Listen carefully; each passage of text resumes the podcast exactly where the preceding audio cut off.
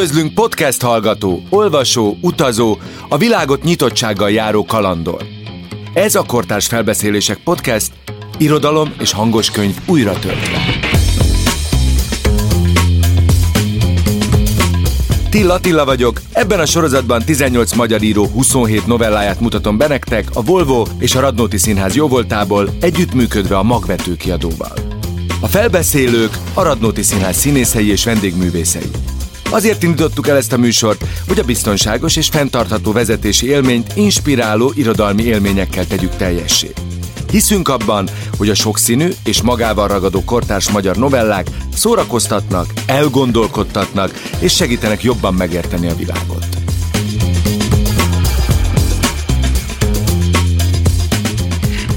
Ebben az epizódban Krusovski Dénes Mit számít, ha nem láttam című novelláját Martin Márta mondja el. Nyári Krisztián ajánlóját pedig Nagy Márktól hallhatjátok.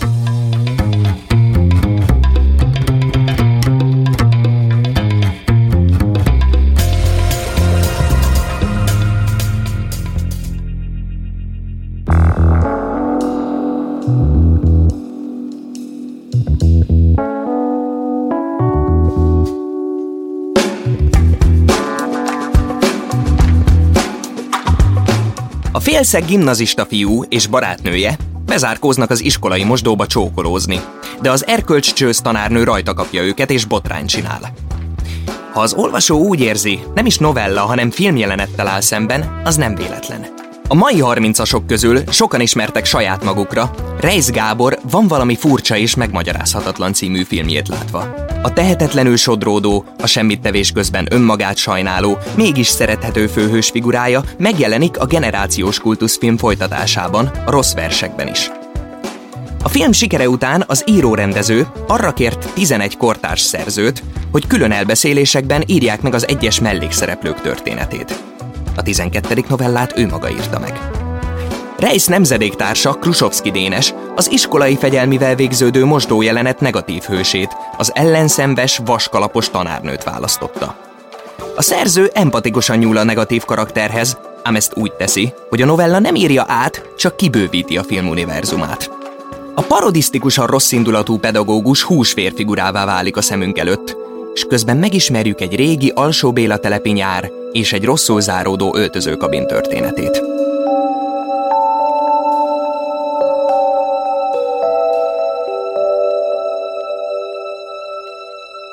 Krusovszki Dénes, mit számít, ha nem láttam?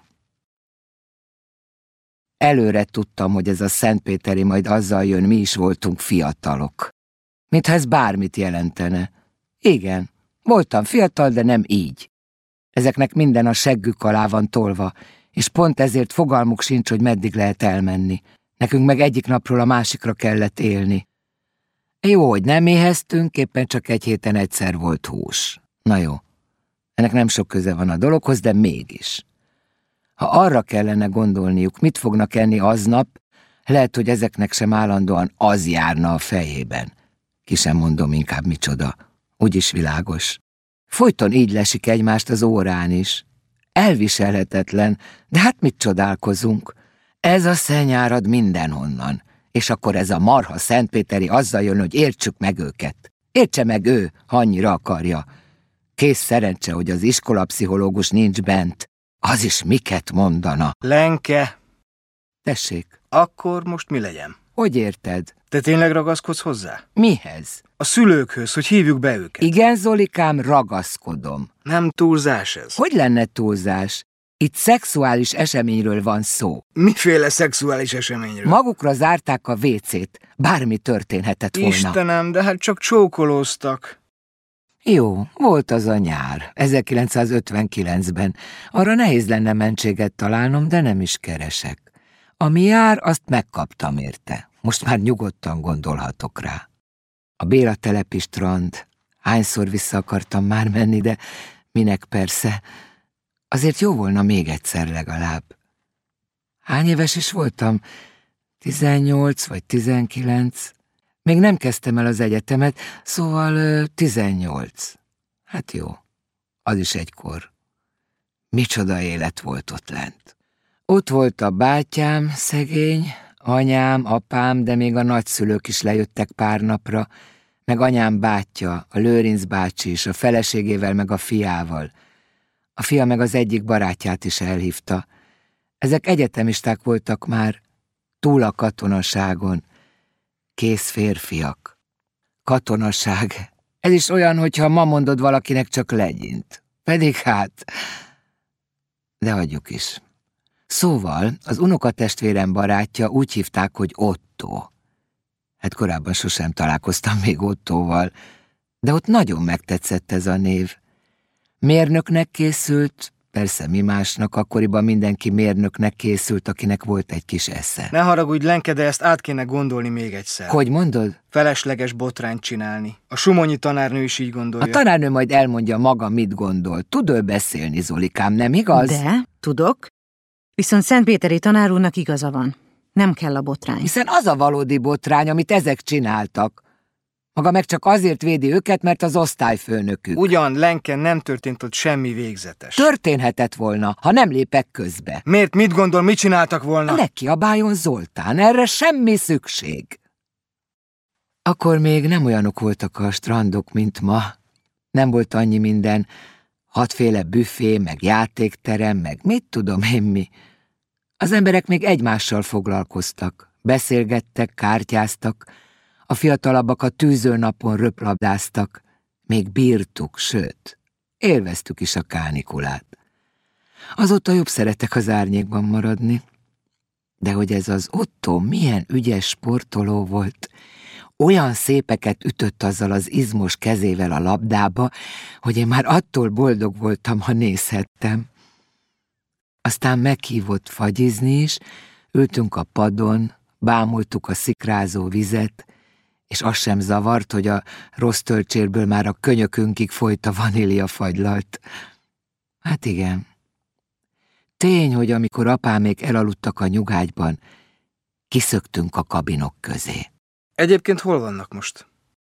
Kicsodák? Hát ki az Istenről vitatkozunk itt, Lenke, komolyan a Mertner Tamás, meg az a lány, hogy is hívják? Mónika. Ja, igen, a Mónika. Hol vannak? Az igazgatóiba vittem őket, gondolom ott vannak most is. Egyedül? Nem fél, hogy valami baj lesz? Ne vicceskedjen, Zolika, ott van a Szaponyiné titkárnő velük. Rendben, és akkor most várjuk a szülőket? Nem tehetünk mást. Az Otto fogta a kezem, úgy húzott maga után. Emlékszem, nem szorította, de határozottan rákulcsolta azokat a hosszú ujjait az én csontos kis csuklomra. És én úgy tipektem utána mezitláb, mint egy kis madár. Vagy nem is tudom, ezt lehet, hogy csak kitaláltam már. Minden esetre úgy éreztem, el tudnék repülni. Állítólag mindig vannak üres kabinok, amiket nyitva hagytak. Akik mennek el, néha elfelejtik kulcsra zárni. Ezt is Otto sugdosta akkor, és tényleg kicsit keresgélni kellett, de találtunk egy ajtót, ami szinte magától tárolt ki előttünk. Úgy kuncogtam, mint egy csitri, amikor magunkra zártuk a kabint. Nyilván zavarban voltam, és féltem is kicsit. A víz felől kiáltások szálltak felénk. Vízhangos sikolyok és tompa csobbanások. A szél úgy lobogtatta a kabinsor árnyékolóját, mint valami vitorlát. Csattogott a vastag vászon a fejünk fölött, amikor összeölelkeztünk. Szaponyiné azt mondja, elérte a lányapját, mindjárt itt lesz. Helyes. Akkor gondolom Lenke maga beszél vele. Már miért én beszélnék? Hiszen maga akarja ezt az egészet. Na álljon meg a menet, Zolika. Én nem akarok semmit. De ami történt, megtörtént.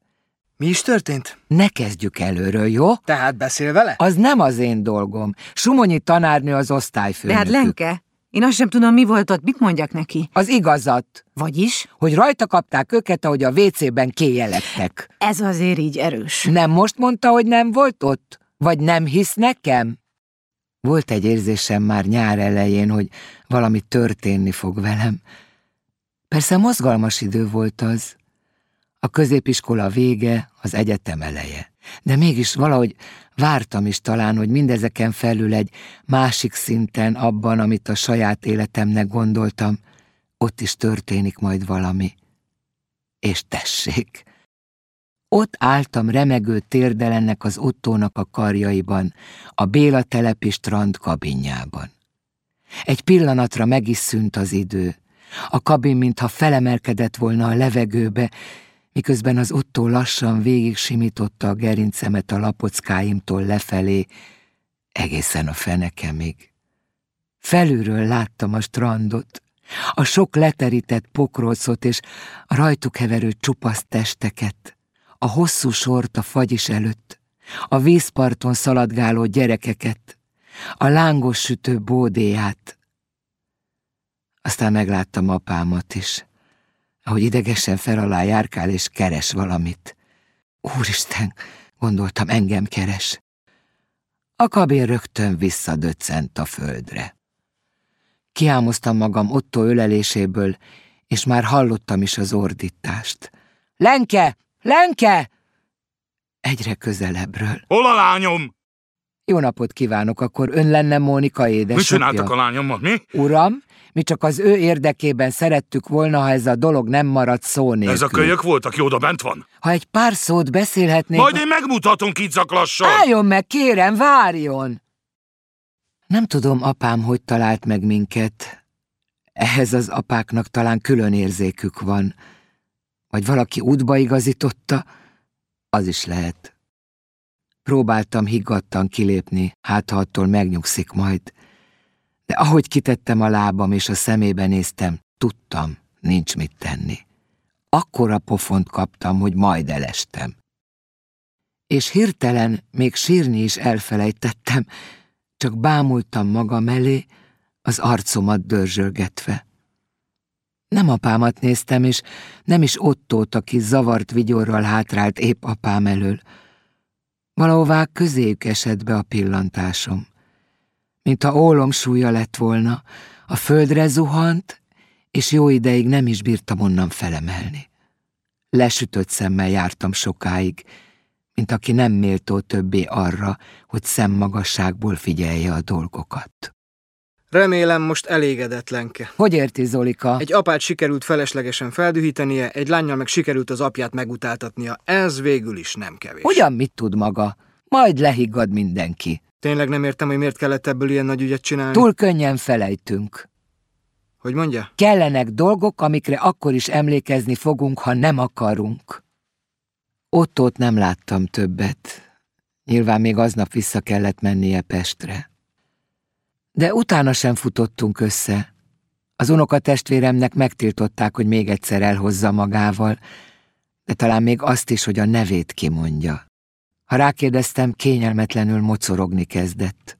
Nem, mondta, nem üzent semmit, és nem is kérdezett rólad. Sokáig hittem benne, hogy ez nem igaz. Nem mintha bármin is változtatott volna, mit hiszek. Mégis valahogy vártam, hát ha egyszer csak szembe jön az utcán. Nem jött. Sokáig megmaradt bennem ez az érzés, vagy remény, vagy a végén már csak hóbort. Felemelem a fejem, gondoltam a könyvtárban, ő lesz ott. Hátrafordulok a buszon, ő áll majd mögöttem. Leszállok a villamosról, ő vár odalent a felszállásra. Soha nem alakult így. Persze más sem úgy alakult, ahogy gondoltam előtte. Hogy én számítástechnika tanár legyek. Ugyan, hiszen matematikusnak készültem, Programozás, könyörgök. Tényleg így telik el az egész élet? Néha már azt hiszem, hogy erről is Otto tehet. Ő nem öregszik, ő nem val kudarcot, én meg folyton csak szégyenkezem. Hiába tudom, hogy öregszik ő is, sőt, talán már meg is halt, halára itta magát, vagy nem is, halára zabálta. Egy zsíros, kopasz hájpacni lett, de mit számít, ha nem láttam? Nekem semmit.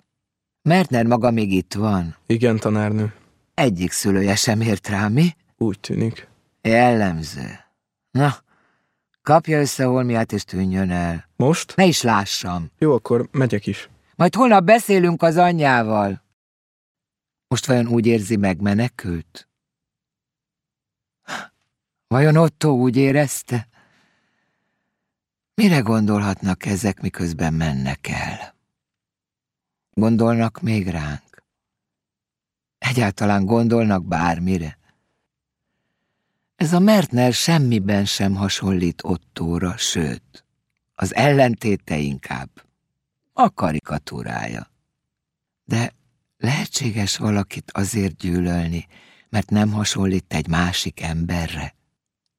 Miközben tudom, hogy ha hasonlítana, egészen biztosan még jobban utálnám.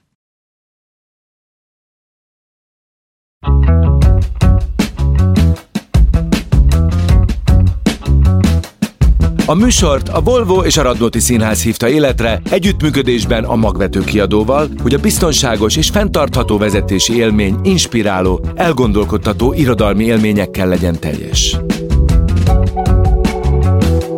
A műsor megtalálható a Spotify-on, az Apple és a Google Podcast-en és mindenféle más lejátszókban is.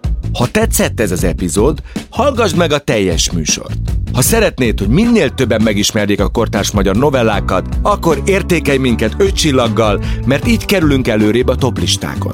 Köszönjük! A műveket a magvető kiadó bocsátotta rendelkezésünkre, a válogatást Bátori Orsolya és Schaffler Sarolta készítette. A novellák hangfelvételét Bátori Orsolya rendezte. Hangmérnökök Gábor Dániel, Jacsó Bence és Tóth Péter Ákos. A podcast felvételvezetője Dósa Márton, a gyártásvezető Gröger Díja, a zenei és utómunkaszerkesztő Szűcs Dániel, a kreatív producer Román Balázs, a producer pedig Hampuk Rihán. Tilla Tillát és a Kortárs Felbeszélések podcastet hallottátok.